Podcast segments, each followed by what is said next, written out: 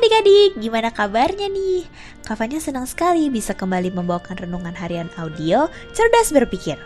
Melalui renungan harian ini, kakak berharap pikiran kita semakin diisi oleh kebenaran firman Tuhan. Adik-adik, Kavanya bangga banget loh bisa jadi orang Kristen yang mengenal Allah di dalam nama Tuhan Yesus Kristus. Pertama, kita bisa memanggil Yang Maha Kuasa dengan panggilan Bapa, yang juga disebut Allah Bapa. Coba kita renungkan baik-baik ya. Pencipta alam semesta mau dipanggil Bapa. Kavanya sih terharu banget.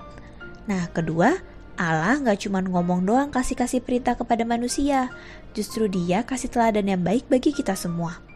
Allah Bapa mengutus anaknya yang tunggal menjadi manusia dan dialah Tuhan Yesus sang anak Allah. Bukan berarti Allah menikah lalu punya anak ya. Itu maksudnya adalah Tuhan Yesus adalah firman Allah yang menjadi manusia. Rasul Paulus pernah kasih penjelasan tentang Tuhan Yesus begini di dalam Kolose 1 ayat 15. Ia adalah gambar Allah yang tidak kelihatan, yang sulung, lebih utama dari segala yang diciptakan. Sumur hidupnya sewaktu ada di bumi secara fisik, Tuhan Yesus taat kepada Bapa di surga. Taat juga sampai ia mati di kayu salib. Sebenarnya ya, kalau Tuhan Yesus mau, dia bisa aja melepaskan diri dari segerombolan pasukan yang menangkapnya. Bahkan sebenarnya dia bisa melepaskan diri supaya nggak disalib. Tapi dia nggak mau melakukan itu. Dalam Filipi pasal 2 ayat 4-8 bilang gini, Dan janganlah tiap-tiap orang hanya memperhatikan kepentingannya sendiri, tetapi kepentingan orang lain juga hendaklah kamu dalam hidupmu bersama menaruh pikiran dan perasaan yang terdapat juga dalam Kristus Yesus, yang walaupun dalam rupa Allah tidak menganggap kesetaraan dengan Allah itu sebagai milik yang harus dipertahankan, melainkan telah mengosongkan dirinya sendiri dan mengambil rupa seorang hamba dan menjadi sama dengan manusia. Dan dalam keadaan sebagai manusia, ia telah merendahkan dirinya dan taat sampai mati, bahkan sampai mati di kayu salib. Adik-adik, Tuhan Yesus gak hanya mementingkan kepentingannya sendiri. Dalam menaati Bapa di surga dan demi keselamatan manusia, dia mengambil rupa sebagai manusia, bahkan sampai rela mati di kayu salib. Nah, Tuhan Yesus jadi contoh buat kita semua nih tentang gak hanya mementingkan diri sendiri.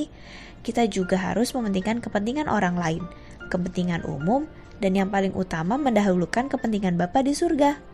Seperti Tuhan Yesus yang taat kepada Bapa, kita pun harus demikian. Harusnya kita nggak mementingkan diri sendiri. Misalnya kita lagi kesel banget sama orang atau sama suatu keadaan. Pinginnya sih marah-marah.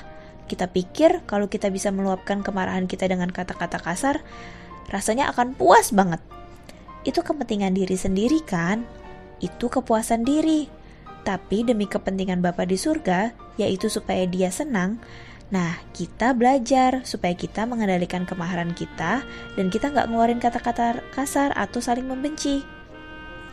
Ada contoh lainnya, misalkan kalau kita punya kelebihan di suatu bidang, misalkan kita punya suatu bakat, terus kita cenderung berbangga diri dengan mengarahkannya kepada kesombongan. Nah ini juga nggak boleh. Sebagai anak Tuhan, Ya demi kepentingan Bapa di surga ya, kita harus menyenangkan hatinya. Lebih baik kita berusaha supaya nggak sombong. Lagi pula, sombong atau tinggi hati juga nggak baik buat kita. Dalam Amsal 18 ayat 12 bilang gini, Tinggi hati mendahului kehancuran, tetapi kerendahan hati mendahului kehormatan. Tentunya masih banyak lagi contoh-contoh yang lain. Tapi intinya, Tuhan Yesus adalah contoh yang sempurna supaya kita belajar untuk mementingkan kepentingan bersama dan terlebih lagi kepentingan Bapa di surga. Jadi, ayo kita belajar mengutamakan kepentingan Bapa di surga. Adik-adik, mari kita berdoa. Tuhan Yesus yang baik yang bertata di dalam kerajaan surga, kami mengucap syukur ya Bapa atas firman-Mu yang telah Kau berikan pada kami hari ini.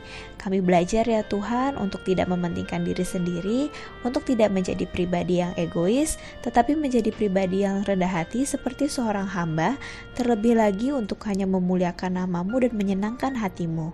Kiranya ya Bapa, roh kudusmu yang memimpin kami supaya kami bisa terus menjadi anak yang rendah hati, dan bisa selalu memberikan yang terbaik untuk kesenangan hati Bapa.